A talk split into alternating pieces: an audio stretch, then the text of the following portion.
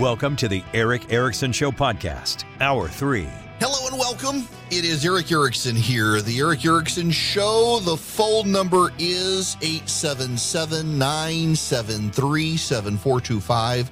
Should you wish to be on the program, delighted to have you with me. I got to go to the economic news of the day because, uh, well, uh, there are problems out there. You know, so Joe Biden uh, spoke yesterday to the public, and in his speech, he talked about, well, you know, inflation really hadn't gone up a lot. Gas prices are below three dollars a gallon. And to be fair, I was up at Barnsley Gardens, north of Atlanta. Great place, great golf pro. Uh, my gosh, best golf lesson I've ever had. And um, I filled up my gas in my car, and I've got a got a nice car, used premium gas, and it was less than three dollars a gallon. But subsequently, when I got home, it was over three dollars a gallon for even regular unleaded, uh, and now it's gone up because of the hurricane. And with the stop of the uh, Strategic Petroleum Reserve release, it's probably going to go up higher again. Some analysts are now saying it can go back up to five dollars a, a, a gallon. By the way, natural gas prices and uh, are going back up. There's been, uh, it looks like, sabotage of the Nord Stream pipelines, one and two. Uh, if one of them had a leak, that would be something. But for both of them to get leaks, the European governments believe someone is sabotaging the pipelines. The Russians are saying it's the Americans who are sabotaging it. Gas prices are going to go up. Natural gas prices are going to go up. Energy prices are going to go up. And the president thinks it's no big deal. I want to play this audio for you. This is Brit Hume. He was on with um, uh, Bret Baier last night on Special Report, which used to be Brit Hume's show. Uh, handed it over to Bret Baier some time ago. Now he's a commentator. Listen to Brit Hume because he makes some good points. Everything we know about, while some wages have gone up in some in, in some industries and, and maybe generally, Uh, all the data indicate that, th- that those wage gains have been overt- more than overtaken by inflation. And the gas price stuff he's saying is nonsense. And people, th- this is not the kind of thing where you can fool people. You know, it's not some abstruse statistic where people can't see for themselves what's going on. They go to the gas pump, you know, every week or maybe more than that, and they can see what the prices are. And it doesn't help Biden or the Democrats for him to spout this nonsense that people can see is not true. And it also adds to the perception that he's not up to the job, which further drags his approval ratings down, which in turn drags his party down. So it's it's it's a bad way to govern, and it's bad politics. But he keeps he keeps doing it. That's yeah. Biden. It is bad politics. He keeps putting the Democrats in a particularly precarious position. Not a good setup for him, not a good setup for the Democrats as they head to November. This is the common conversation on C B S News last night about the Republicans headed into November. Look, I mean, House Republicans are very confident that they will be able to take back the majority, and so that is why they wanted to kind of put this full-throated effort together to unveil this commitment to America and to really get on record and get on the board with what they want to do, whether that is trying to strengthen the economy, whether that is dealing with issues of public safety and the border, whether that is, you know, protecting individual freedoms and dealing with the issue of education, health care, uh, and also conducting more oversight and government accountability. Those were a couple of the pillars of uh, their plan. And so Minority Leader Kevin McCarthy was joined by a number of Republicans throughout his conference. Um, and, you know, from that standpoint, I mean, I think he feels very confident going into these midterms. As he told me, he feels that they've put up a lot of good candidates.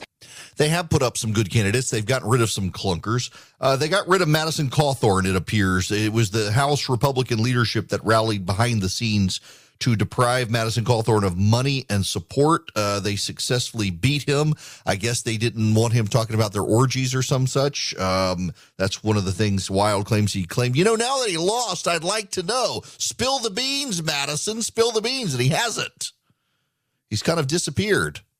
Uh, but then there's this from Melissa Lee at C N B C. We begin with the S and P five hundred notching a new closing low for the year, posting its fifth straight day in the red, while the Dow Jones slips into bear market territory, dropping more than twenty percent since its high hit back in January. All this as the British pound falling to an all-time low this morning against the dollar. Just this month, the pound has dropped more than eight percent. The pound's pain has been the dollar's gain. The Dixie up again today, and for the month, it's climbed close to five percent. Rates continuing to surge also. The two-year climbing more than thirteen basis points, closing above four point three percent. And check out the ten-year. It surged twenty-two basis points just today. The yield now three point nine two percent. Something just doesn't quite feel right, Steve. Yes, something doesn't quite feel right. A little more from C N B C. Do not underestimate the massive impact that rising rates may have on American business and family balance sheets. According to the New York Federal Reserve, total household debt is now at a record high of more than sixteen point one trillion dollars.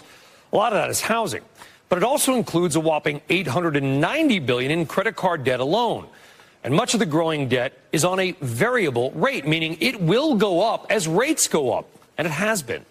Listen to this. According to Bankrate, the current average credit card A P R stands at eighteen point one percent. That is the highest since nineteen ninety-five. And with red-hot inflation making many essentials more expensive than ever already, what does this mean for the state of our debt?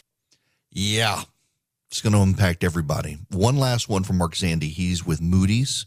He was on C N N. Listen to this conversation. Believe me, there's a point to playing all this audio other than I made Charlie cut it up.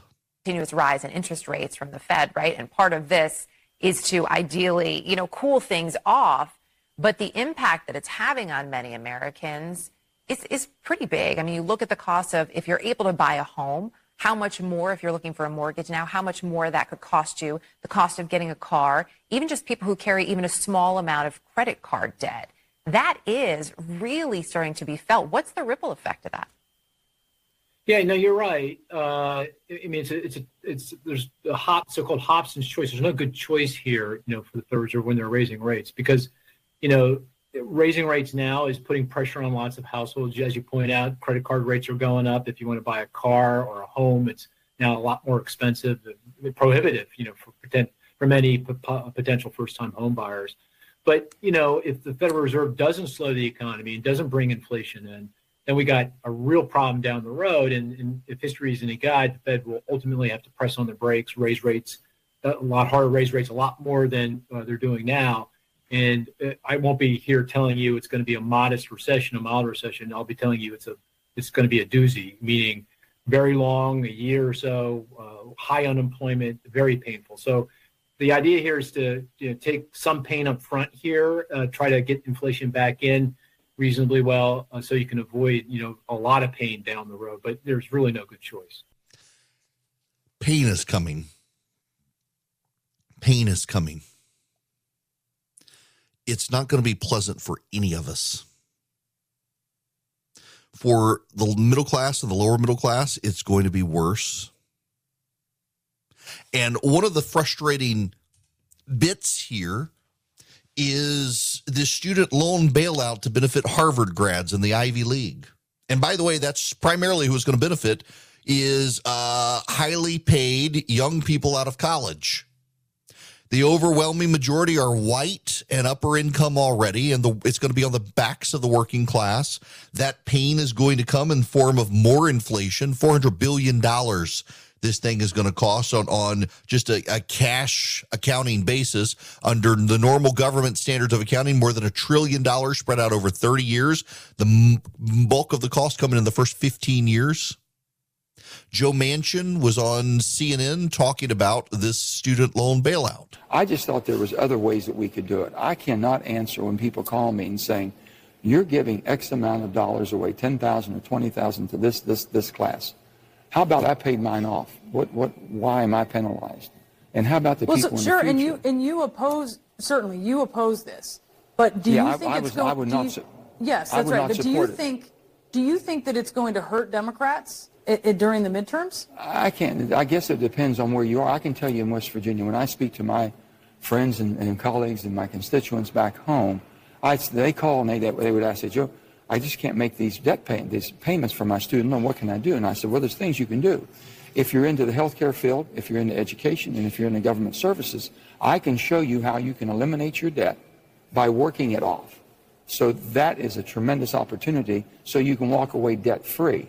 I think that's a better alternative than just wiping it off and forgiving it. and it leaves people stranded. I just, uh, I think that's there's a better way to do it, and I would have done it differently. All of these things come into play as an economy slows down and people begin to lose their jobs, as interest rates continue to go up and businesses begin the slowdown. We're going to have real impacts here. Uh, C N N has a couple of uh, data points out here. America's seniors are facing a lot of hard choices. After the Fed's latest rate hike, the combination of climbing prices on everything from food to gas to utilities and ever higher borrowing costs is making the finances of Americans on fixed income increasingly precarious. Overall, they have an increase in daily living expenses because of the economy right now, says Ella Thomas, executive director of the Thea Bowman Center, a Cleveland community center that provides food assistance and other services. It's definitely a problem. Thomas says many seniors the center serves who own their own homes are at risk of falling behind on property taxes and often don't have enough money to perform crucial repairs and upkeep. Being able to keep those homes up is a struggle for most of them. Bank of America has a survey. seventy-one percent of workers say their pay isn't keeping up with inflation. Nearly three in four employees say the cost of living is outpacing their salaries.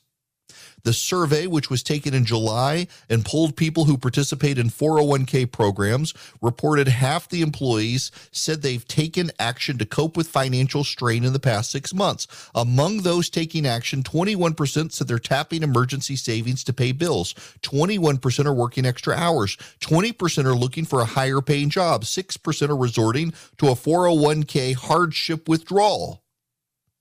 sixty-two percent of workers are stressed about their finances. Inflation is the driving factor. The labor market, interestingly enough, is booming. The unemployment rate tumbled to three point five percent in July, the lowest since nineteen sixty-nine. Hiring remains strong. Layoffs are relatively uncommon, yet they're beginning to happen. And though the unemployment rate is three point five percent, the lowest since nineteen sixty-nine, the labor force participation rate, the amount of people in the country who are in the workforce, is also low.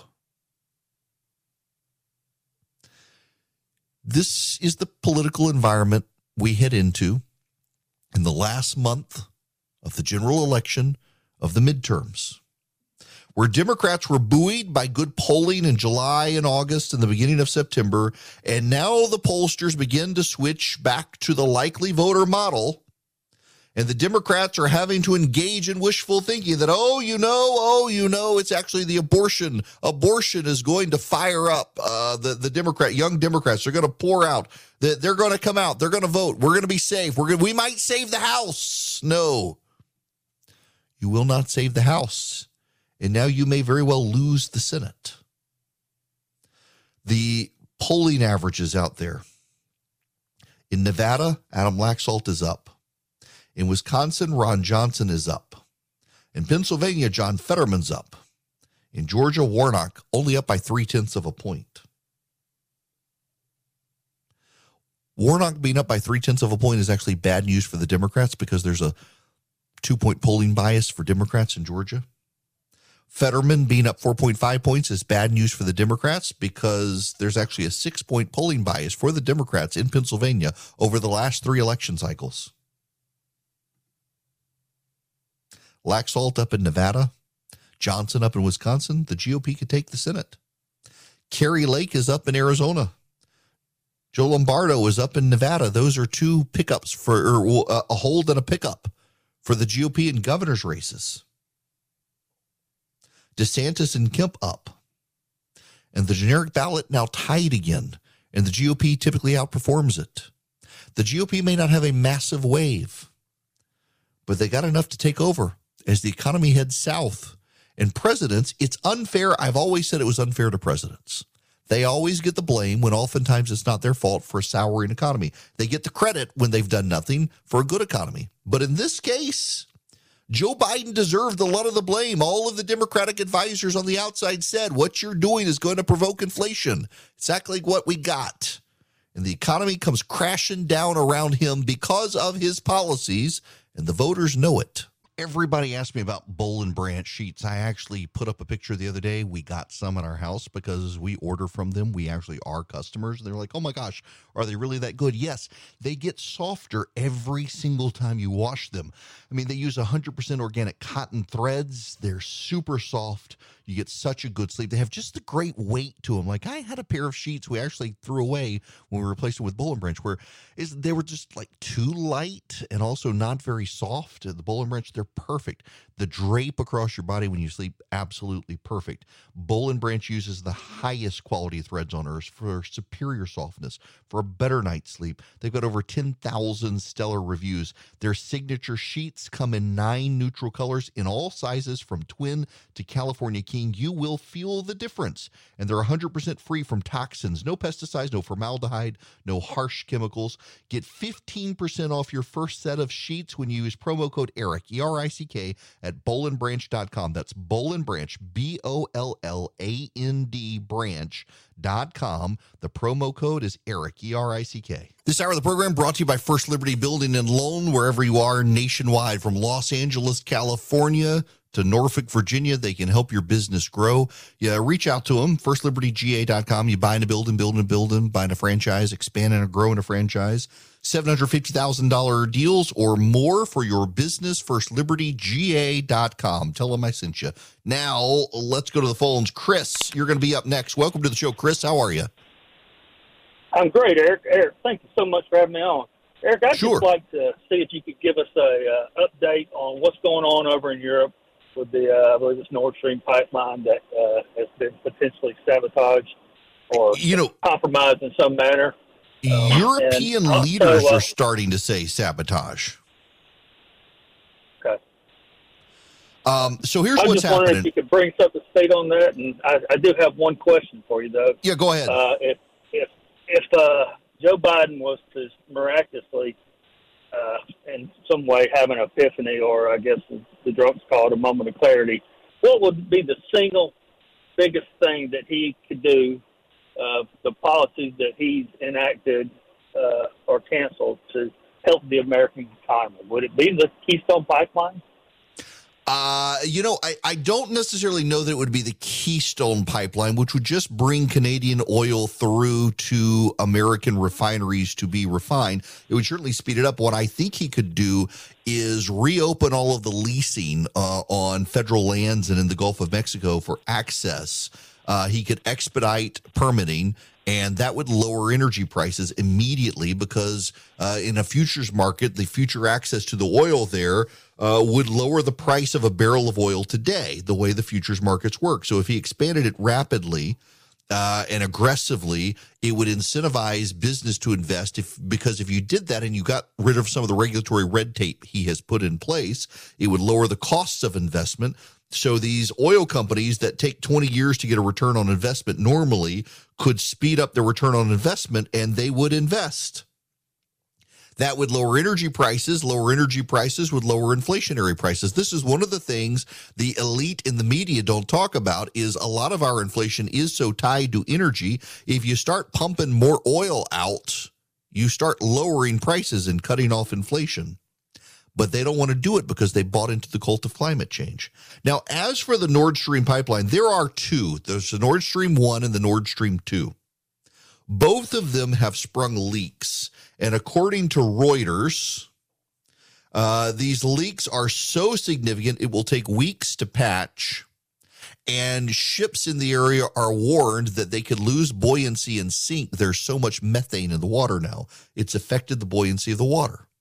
It appears to be sabotage. The Russians are saying it compromises European energy. The Europeans are beginning to say someone is sabotaging the pipelines. The Russians are pointing their fingers at us. I don't know why the Russians would sabotage their own pipeline. They can just cut off the gas.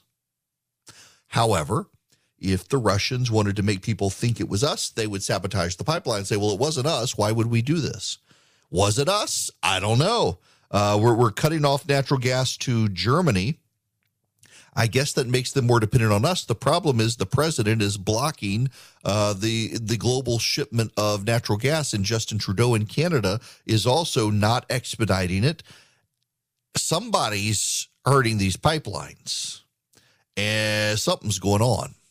It's not a good situation, and we need more answers. When we come back, we need to get back to the oil refineries as well and take your phone calls. Well, this just into the Eric Erickson show, uh, Auburn University is confirming its first case of monkeypox on campus.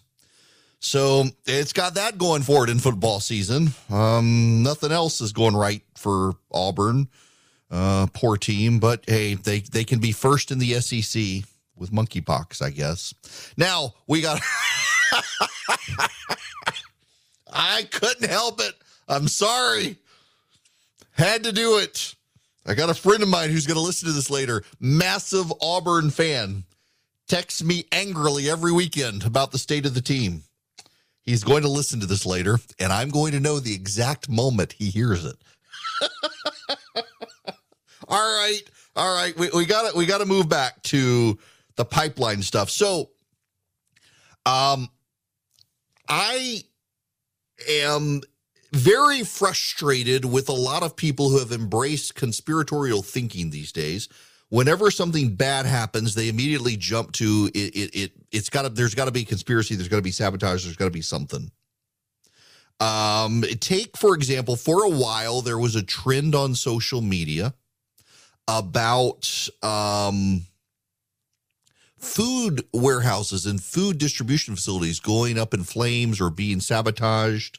Um, they even listed one here in Georgia. This is the one that really got me thinking about it when it came up, I think, on a Tucker Carlson report uh, about a plane crashing into a food processing facility in Georgia. Actually, it was in the parking lot. The food processing facility was undamaged. Uh, it appeared a father and a daughter taking off on a plane, uh, mechanical problems, tragedy, uh, the, the crash take off. And yet the conspiracists wove it into, oh, this is another attack on a food processing facility. It, it was not, which then got me Googling. And, you know, there are like three to five thousand uh, fires and other incidents at food processing facilities every year. I had no idea it was that many. Uh, and that's like the annual rate. It's not some one-off thing. And so then I started looking around at where, where the conspiracists saying uh, this, that, and the other. And, and one of them was, well, it was a um, meat facility in Boston was another one that was sabotaged. Started looking. What is this meat facility in Boston? Well, it turns out it's a hundred-plus-year-old butcher shop. Had an electrical fire and old wiring. That's it. That's what it was. Um, and yet you can't dissuade the conspiracy theorists. So there was a, an oil refinery fire, uh, and it was supposedly the biggest oil refinery in the nation, caught on fire and had to shut down. And that one, it turns out, it's not even in the top ten oil refineries. It's in Ohio. Two people died. But there have now been three subsequent oil refinery fires. It turns out, and I know this from growing up in Louisiana, oil refinery fires are, are fairly common, but the speculation of some now is that, well, maybe these are the Russians uh, hacking uh, electrically uh, over the internet and causing it. We, we don't have any proof that that's the case. What we have are some isolated fires at some oil refineries. It's actually fairly common, more common than you might think. Uh, and they haven't destroyed any of these refineries. But, of course, the conspiracists are out there. Now, maybe this is one of the cases, even on C N N, someone was speculating about this, or C N B C, rather, that is, is this some sort of hacking. Thus far, the government's dismissing it, and even the oil companies are dismissing it, saying these were accidents that happened. Of course, the conspiracists don't believe any of those people. They don't even believe me. But in the oil pipeline case or the natural gas pipeline case in Europe, if the conspiracists said sabotage, they would be on to something for sure. It appears there is sabotage. Listen, uh, if there's a leak in a pipeline, leaks in pipelines, particularly undersea pipelines, they happen.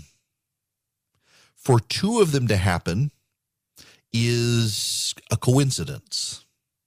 For three of them to happen at the same time is probably some level of nefarious operation.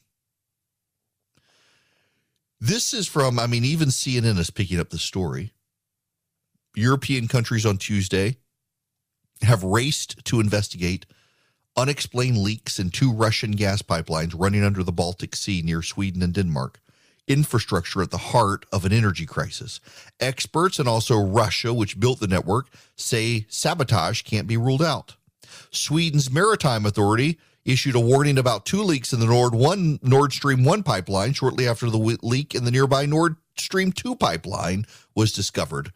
Denmark is restricting shipping in a five nautical mile radius. Both pipelines have been flashpoints in an escalating energy crisis. There are some indications it's deliberate. You have to ask who would profit. Russia said the leak in the Russian network was a cause for concern and sabotage was a possibility. Neither pipeline was pumping gas to Europe at the time the leaks were found, amid a dispute over the war in Ukraine. The destruction that occurred on the same day simultaneously on three strings of the undershore gas pipeline is unprecedented. It's not yet possible to estimate the timing of the restoration. Neither were in operation, though, but both pipelines still contained gas under pressure.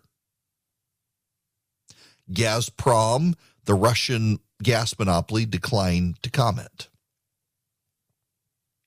The leaks happened just before the ceremonial launch on Tuesday of the Baltic Pipe, carrying gas from Norway to Poland, a centerpiece in Warsaw's efforts to diversify from Russian supplies. Norway's Petroleum Safety Authority has urged oil companies on Monday to be vigilant against unidentified drones seen flying near Norwegian offshore oil and gas platforms, warning of possible attacks. There's something happening. We don't know who's responsible. The Russians are blaming us. Probably is not Joe Biden. Joe Biden doesn't even want to get Uh, natural gas into ships to send to Europe, uh, and Justin Trudeau doesn't either. It could be someone causing mischief, uh, Russian nationalists, others. I mean, there's all sorts of speculation, but it does appear that in this case, the conspiracy theorists might be right, that this just doesn't appear to be a coincidence. It appears to be something deliberate, something of sabotage on these pipelines. I have a hard time believing Vladimir Putin himself would do it, because all he can has to do is turn the gas off. It's his gas. But clearly someone's doing something, uh, spreading methane. And, of course, the environmentalists are worried about the climate change impact. Now, I want to go back to the phones, eight seven seven, nine seven three, seven four two five. Jim, you're going to be up next on the show. Welcome to the show, Jim. Hey, thanks for taking my call. So I, I had a question uh, on your opinion of the Democrat Party using Joe Biden as a patsy. There's been many policy changes that have come along, um, Afghanistan being one of them, where, where they say that Joe has kind of gone against the recommendations of the advisors. This would give the Democrats a big red bow to say everything bad that's happened was Joe's doing against the will of us and that we can save you. Do you see anything you oh, know, along yeah, look, those lines? It seems like gonna, there's, there's definitely a separation from the yes, party and Joe. They're going to Jimmy Carter him. Um, if yep. you'll recall, up until nineteen ninety-six, Jimmy Carter was persona non grata at all Democratic presidential conventions. Uh, he was nowhere to be seen in eighty-four, in eighty-eight, or ninety-two. He was not invited. Bill Clinton welcomed him back into the fold in ninety-six. Uh, and then Bill Clinton decided he hated him and, and didn't want him there uh, in the two thousand one, and Al Gore didn't. No, I'm sorry. It was the two thousand. It wasn't ninety-six because Clinton didn't like him. It was two thousand. Al Gore invited him in two thousand. Uh, and that was the first time back. They're going to Jimmy Carter, Joe Biden. They're going to say, hey, look, uh, no, it's not our fault. This is all Joe Biden. Joe Biden did this. Look, we said the student loan bailout was unconstitutional. Joe did it. We didn't withdraw from Afghanistan. Joe Biden withdrew from Afghanistan. We didn't do these things. Joe Biden, they are going to Jimmy Carter, Joe Biden so quick. Joe Biden might as well go on out and get a rabbit to chase him. They're going to do this. Now, the difference between then and now is that the Democrats felt secure in their congressional position. Now, you should keep in mind that uh, the Republicans took the Senate in nineteen eighty. And this is something I keep going back to time and time again that people tend to forget about. We are seeing the worst inflation since nineteen seventy-nine, when Jimmy Carter was president. The economy is starting to go downhill quickly. People are beginning to fret. What's so interesting to me is the spin out of this White House and how the White House is trying to suggest that American confidence is actually okay with stuff right now, when really they're not. In fact, the deputy White House press secretary today pushed out a story uh, saying consumers are growing more optimistic about the U S economy. Consumer confidence rose for the second straight month in September as moderating gas prices and the hope that inflation pressures might be easing helped lift the nation's collective mood. However, when you read into the story, it turns out that most Americans looking forward are deeply alarmed by what's coming.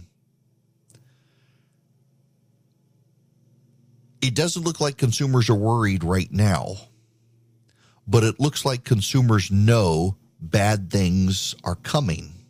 In fact, uh, my buddy Matt Whitlock uh, pointed out to this. Uh, one of the quotes in here is, a leading economic index notched its sixth consecutive drop, which the organize, organization's senior director of economics said is a potential signaling of a recession. Even as White House, even as the White House pointed out, consumer confidence bumped up in September. It's a cell phone by the White House to push out something where the indicators that are being relied on by the public are flashing red lights that there's a recession coming. The difference between then and now is that the Democrats were secure in their position, and they're not right now. The Democrats could lose the Senate. They more likely than not will lose the House. And so what's going to happen to Joe Biden will be even more brutal now than what happened to Jimmy Carter, where he was largely exiled from the party. Also, Jimmy Carter, despite all the hagiography about Jimmy Carter's post-presidency, you ask any of the presidents, Democrat or Republican, who came after him, not a single one of them liked the man. I've heard stories about Jimmy Carter behind the scenes. I don't know that I would like the man either. I, I've heard stories from presidents of the United States on both parties. They don't like Jimmy Carter. None of them care for the man. And Joe Biden is going to be in the same category as Jimmy Carter, except for the accidental senators. And this is the part going back to Jimmy Carter that people forget. In nineteen eighty, the economy was on the rocks so bad with Carter as president that six Republicans got elected to the U S Senate. No one could predict got elected. The polls were wrong. The polls showed the Democrats were going to win. You had Republicans get elected in Georgia, Florida, and North Carolina, and three other states I can't remember now. All of them were gone after one term, but the Republicans took the Senate from the Democrats. It was such an accident, no one expected it, that no one actually knew how to transition power in the Senate. The Democrats had held the Senate for so long, people had forgotten the precedents by which you transfer the power to the other party. Literally, not making that up. There was a big news story at the time in the Washington Post that that neither the Democrats nor the Republicans know what to do. They're having to call up scholars to figure out how to transition the power because it hasn't been done in, since the nineteen fifties. Well, they figured it out, and it was a surprise. And the polls were wrong in nineteen eighty in those six races. None of those Republicans. Washington State was another one. I forget the other two now. Uh, but they became they became accidental senators, they were called, one term, because the economy was so bad. And Jimmy Carter was thrown under the bus by the Democratic Party, didn't rear his head at a Democratic convention again until two thousand when Al Gore invited him. And then, of course, Gore lost. The same thing's going to happen to Joe Biden. He will be the scope, scapegoat for the Democrats when things go badly for him. One of the groups that's helping make things go bad for him is Patriot Mobile. Patriot Mobile is a cell phone company.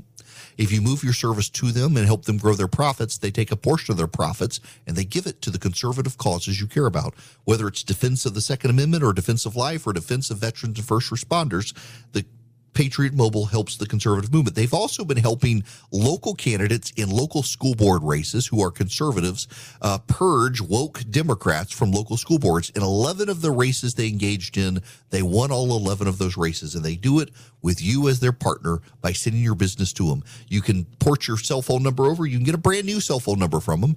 You can bring your unlocked cell phone to them or get a new cell phone from them. It's patriot mobile dot com slash Eric. You get free activation with my name, patriot mobile dot com slash Eric, or you can call them. one hundred percent U S-based customer service. You get guaranteed great service. They use the same cell towers everybody else uses, so you're not going to be hurting for service.